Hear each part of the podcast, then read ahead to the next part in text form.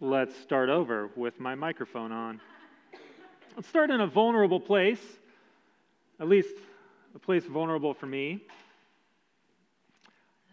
I am someone who experiences a condition of the body and of the soul called hanger. I am someone who gets extremely hangry. And this uh, condition, if you're not familiar with it, I'm sure you've experienced it at some level, but it's a, a combination of, of hunger and anger together. That when my blood sugar drops, uh, so does my patience and uh, you know all sorts of other things that make me a normal functioning human. Uh, but you know, it, there are, are days where this uh, takes over in, in ways that uh, impact my relationships in detrimental ways. It's uh, hunger and anger are two of the four horsemen of the relational apocalypse, including loneliness and tiredness, uh, which this is free of charge. Uh, I actually I got this from Peter Smith about a decade ago, and uh, so hungry, angry, lonely, tired, a nice acronym uh, that I've found uh, as a helpful way of understanding how exactly I've screwed up after the fact in relational conflict. Oh, I was hungry. I was angry. I was lonely. I was tired. You're supposed to, you know, check in with yourself before, and it, uh, you get my point. I get hangry. My guess is so do you. But I have kind of gotten curious about this uh, condition of my, of my soul, and uh, I asked the question why do I, I let my hunger uh, have so much control over me? And I, I started asking this question. Uh, this is something that's such a part of everyday, normal, ordinary life, eating, uh, which is certainly a tremendous privilege, but is something that just comes about naturally for most of us approximately three times a day.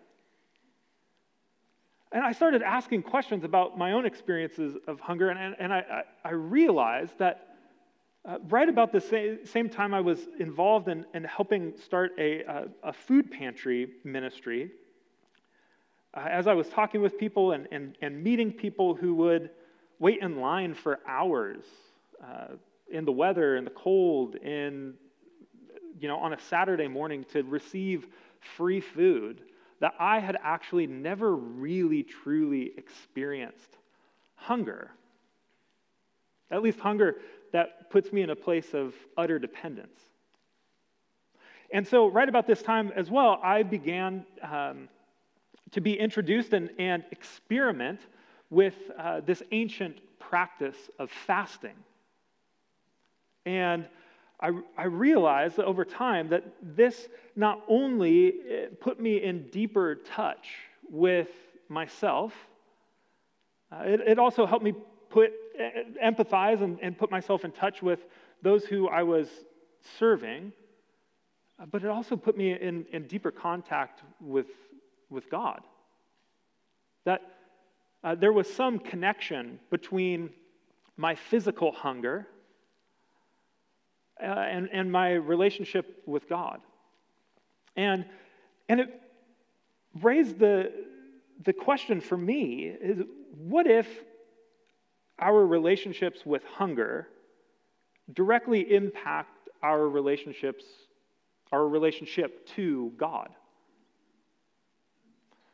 What if your relationship with hunger directly impacted your relationship with God? For me, the, the way this question took shape was I, I think that because I, my, my, my fridge is full, I am actually in some way less dependent upon God's vision than I want to be.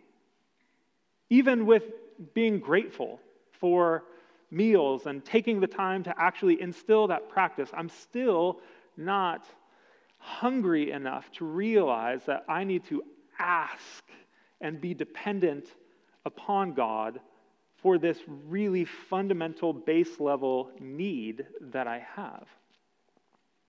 And so we are in uh, a series that we're calling Momentum. And we're looking over uh, four weeks at four life changing directions, four ancient practices that put us on a path that help build momentum in the direction of putting Jesus at the center of our lives and at the center of our daily experiences of living in relationship, in a body, in a community on this planet. And this practice of fasting is, is one that we're exploring today as we seek to, with these practices, see these ancient uh, rhythms as things that Christians have pointed to as the primary sort of catalysts for life change in the life of a follower of Jesus. And so last week we looked at prayer this upward direction of turning our lives and our minds away from just the horizon of the urgent and temporary right in front of us, but towards God, of trusting God's character and presence and power in our life. Uh, but as we continue to explore this question, how do I become the me that I want to be? How do I actually initiate and follow through on change in my life so that you know, I can become the person who I desire to be at my best, but also as a follower of Jesus, the person I believe that God has created me to be. How do I do this? And today we're going to look at this inward practice of fasting. And as we, we look inward, one of the things that we realize with this practice of fasting is that our stomachs can be full, while at the same time our souls can be empty. Our stomachs, our lives can be full with lots of good things, while at the very same time, our souls can be empty and even atrophying in their capacity to be in relationship and with God, to recognize God's presence and power and provision in our everyday, ordinary lives. They, they actually shift our perspective and awareness of our role in the world. And so, as we begin, I, I, think fasting, of the four directions that we're going to talk about, I think fasting is, is the one that is the most foreign concept to us. We, we know it maybe in, in the, the sort of physical health world, like intermittent fasting is, is a big thing. Uh, a ketogenic diet includes you know, intermittent fasting. It's a, it's, a, it's a more popular concept as a weight loss principle. But fasting isn't primarily about weight loss, nor is it, uh, we might be familiar with it in terms of uh, provoking social change through a hunger fast. Uh, and, and that is one utilization of fasting. But fasting as an ancient, regular, weekly practice of followers of Jesus is a little bit distant. And so I just want to quickly define our terms here. So, fasting, uh, the way I, I say it is fasting is leveraging a temporary physical appetite to cultivate a lasting spiritual hunger. It's going without food and going without the things that surround food that, that you're dependent on. Like for me, that's coffee to go without those things for a temporary period of time in order to experience physically deprivation and withdrawal and hunger, and to take that hunger and leverage it as something that says, God, this is actually something that my body is telling me something much deeper that I long for, I hunger for. I'm dependent ultimately upon you and only you and you alone, despite how full my fridge is or what's in my bank account, only you can ultimately provide and satisfy my deepest hungers, my deepest longings, my most profound appetites. So, this is what fasting is. But when we start talking about eating and our bodies and things like that. There's a lot of messiness that gets in the way, a lot of shame that creeps in. And so I, I just want to clarify some things as we continue forward. Uh, and the, the theologian Andy Crouch writes this that I think is really helpful to, to kind of help set this up for us. He writes that, of course, we are meant to eat. Our bodies were created by God, and God says, very good. God creates life that's productive and says, that is good. Our bodies are good. Our appetites are good, are given to us by God. These are good. And not only are we meant to eat, we're meant even to feast. There are moments in life where we just pile it on as just a gratuitous grace of God in the form of pizza and nachos and nachos on your pizza, whatever you want to do. But only when we fast do we make real progress toward being free of our dependence on food to soothe our depression and anesthetize our anxieties. It's interesting in, in the Genesis story that begins the, the story of humanity's relationship to God. Our mistrust of God leads to conflict over eating. And food is what becomes central to our illusion that we are in more control of our lives and the world than we're actually created to be. And so fasting kind of sets us back in proper perspective of how we do that. So let's look at uh, some, a teaching of Jesus to help us understand more fully the way that this uh, practice is intended to move us in the direction of centering our lives on Jesus. And so this comes uh, from Matthew chapter 6, verses 16 through 18. And this is from a passage of Jesus' ministry called the Sermon on the Mount.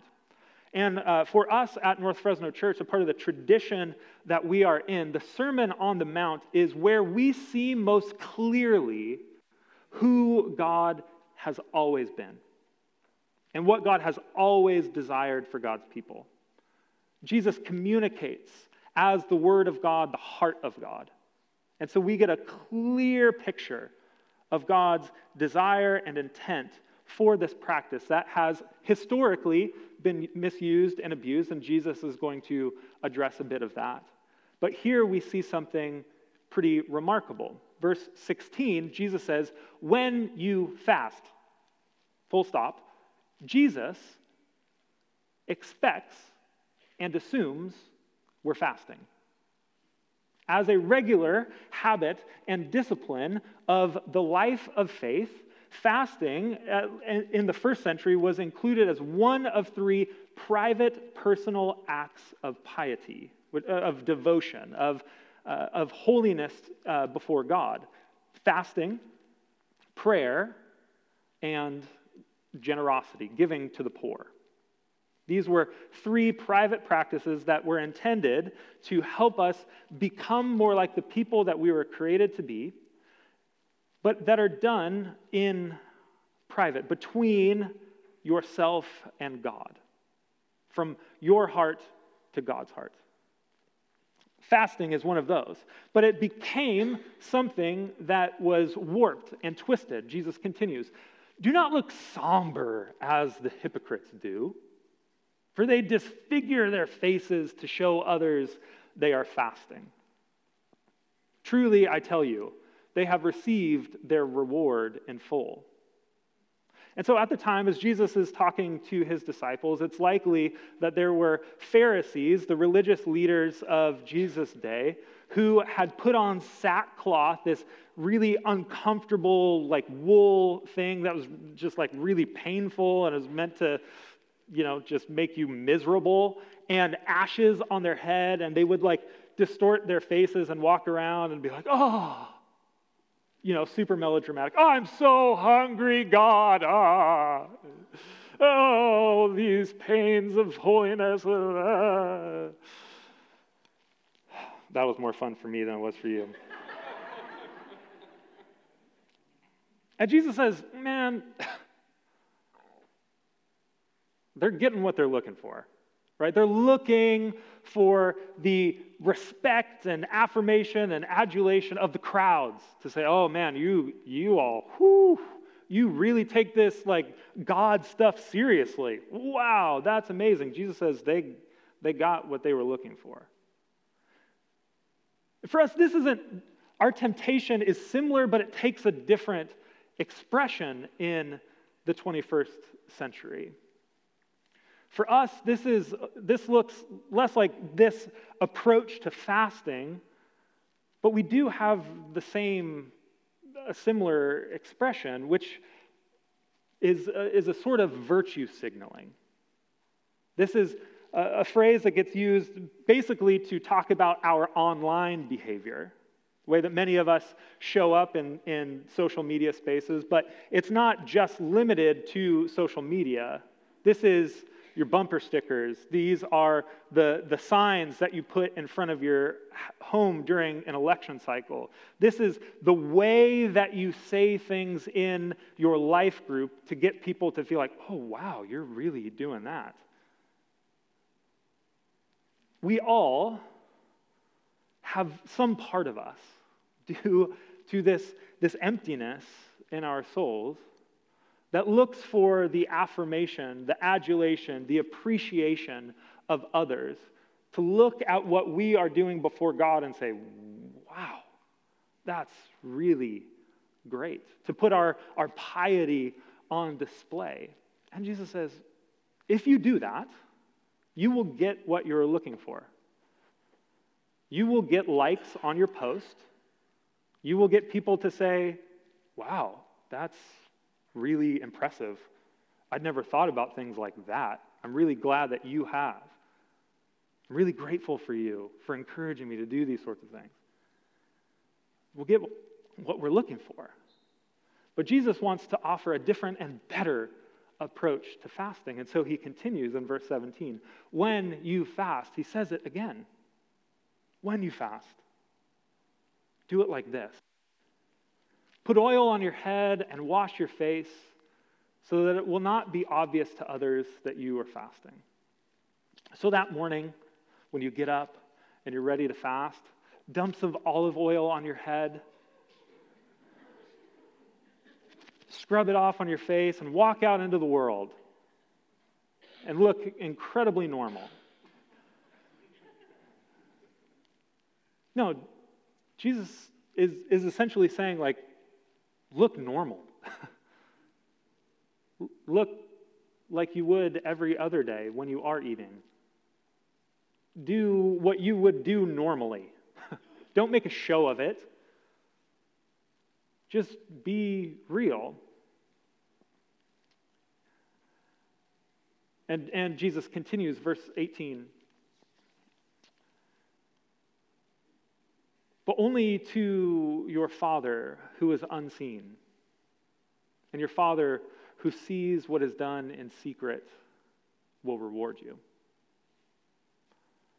What Jesus is inviting us into is a direction, a practice, where we deprive ourselves food so that we hunger more for God and Jesus promises that when we do that, God sees what you are doing. God sees that hunger in your belly that you are saying, God, this is actually for you. And God is like, yes. Yes, it is. Yes, you do. And yes, I will.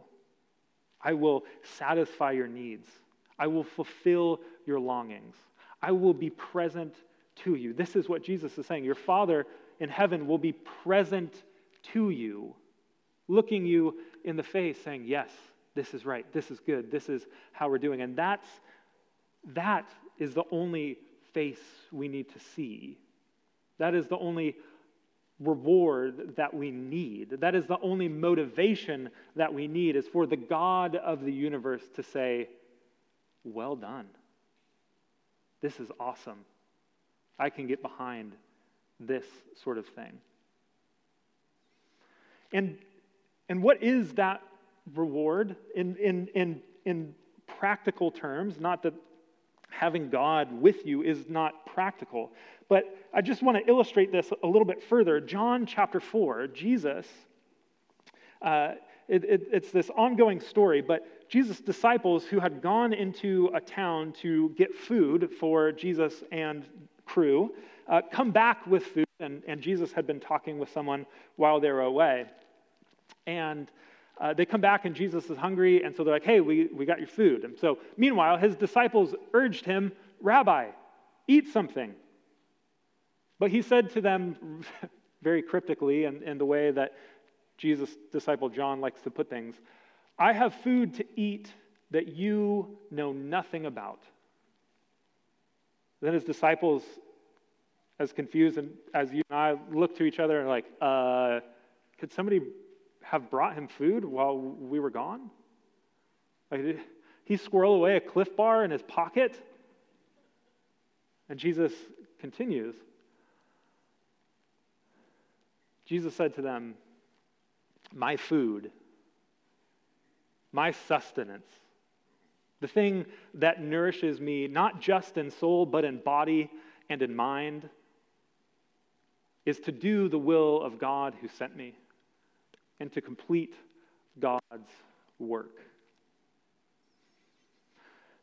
Fasting is this practice that puts us in touch with this reality that what actually nourishes and sustains you is doing the work of love, is preparing us to, at the drop of a hat, be prepared to do whatever love requires of you.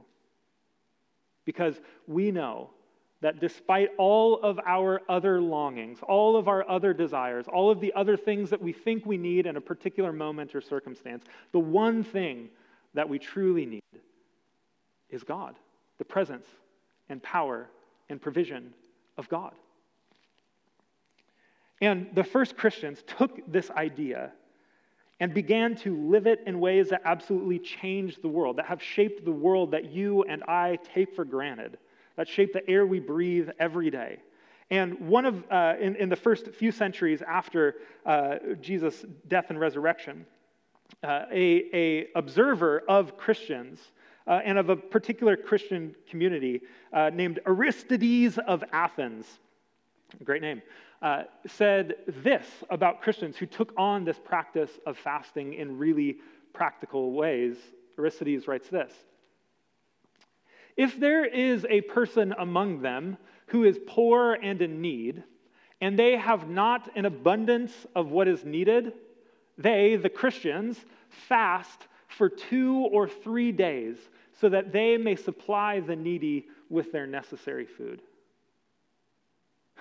You see, not only is, is fasting meant to deepen our hunger for God, to, to, to replace the time and space that we would have spent eating with others with praying with God, but it's also meant to impact the world around us.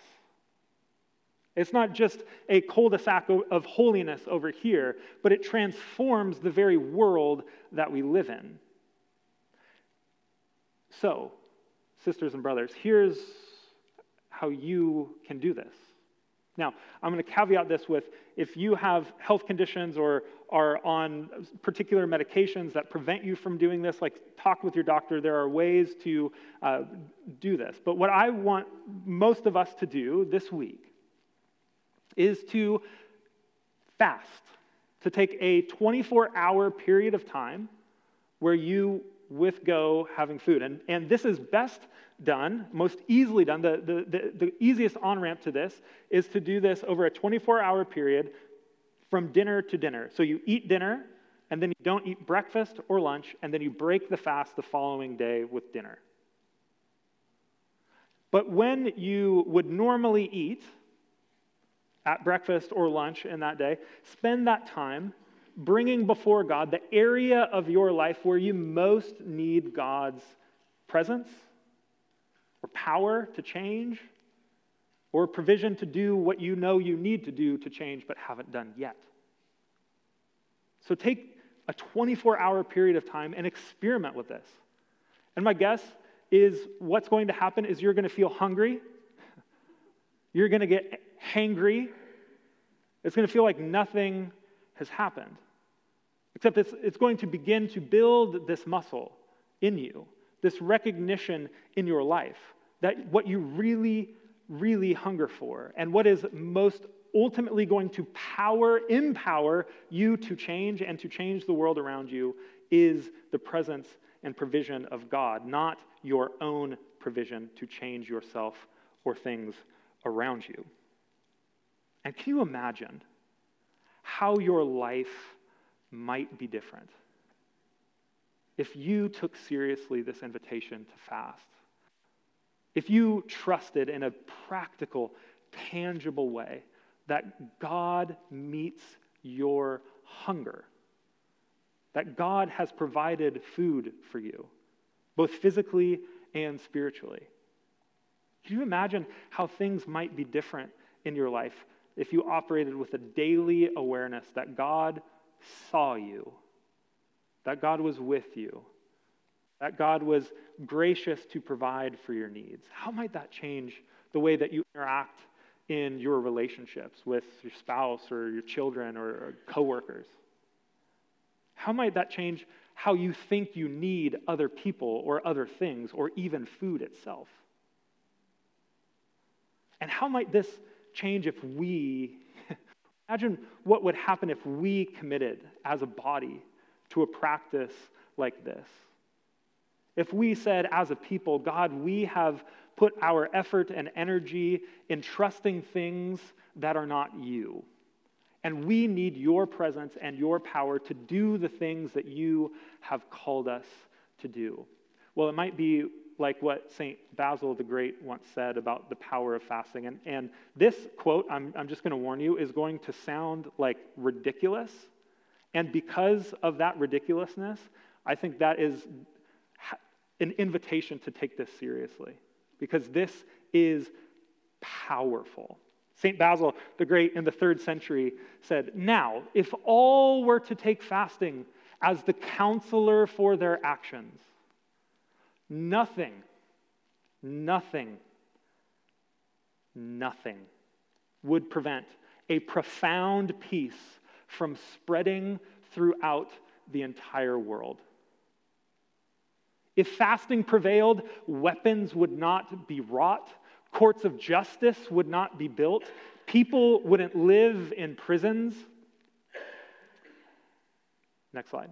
When these are rooted out, go back one.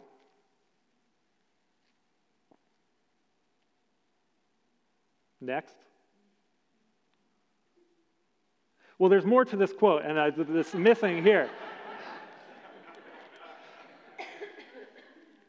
That, that wasn't brilliant on my part to leave you hungering for more.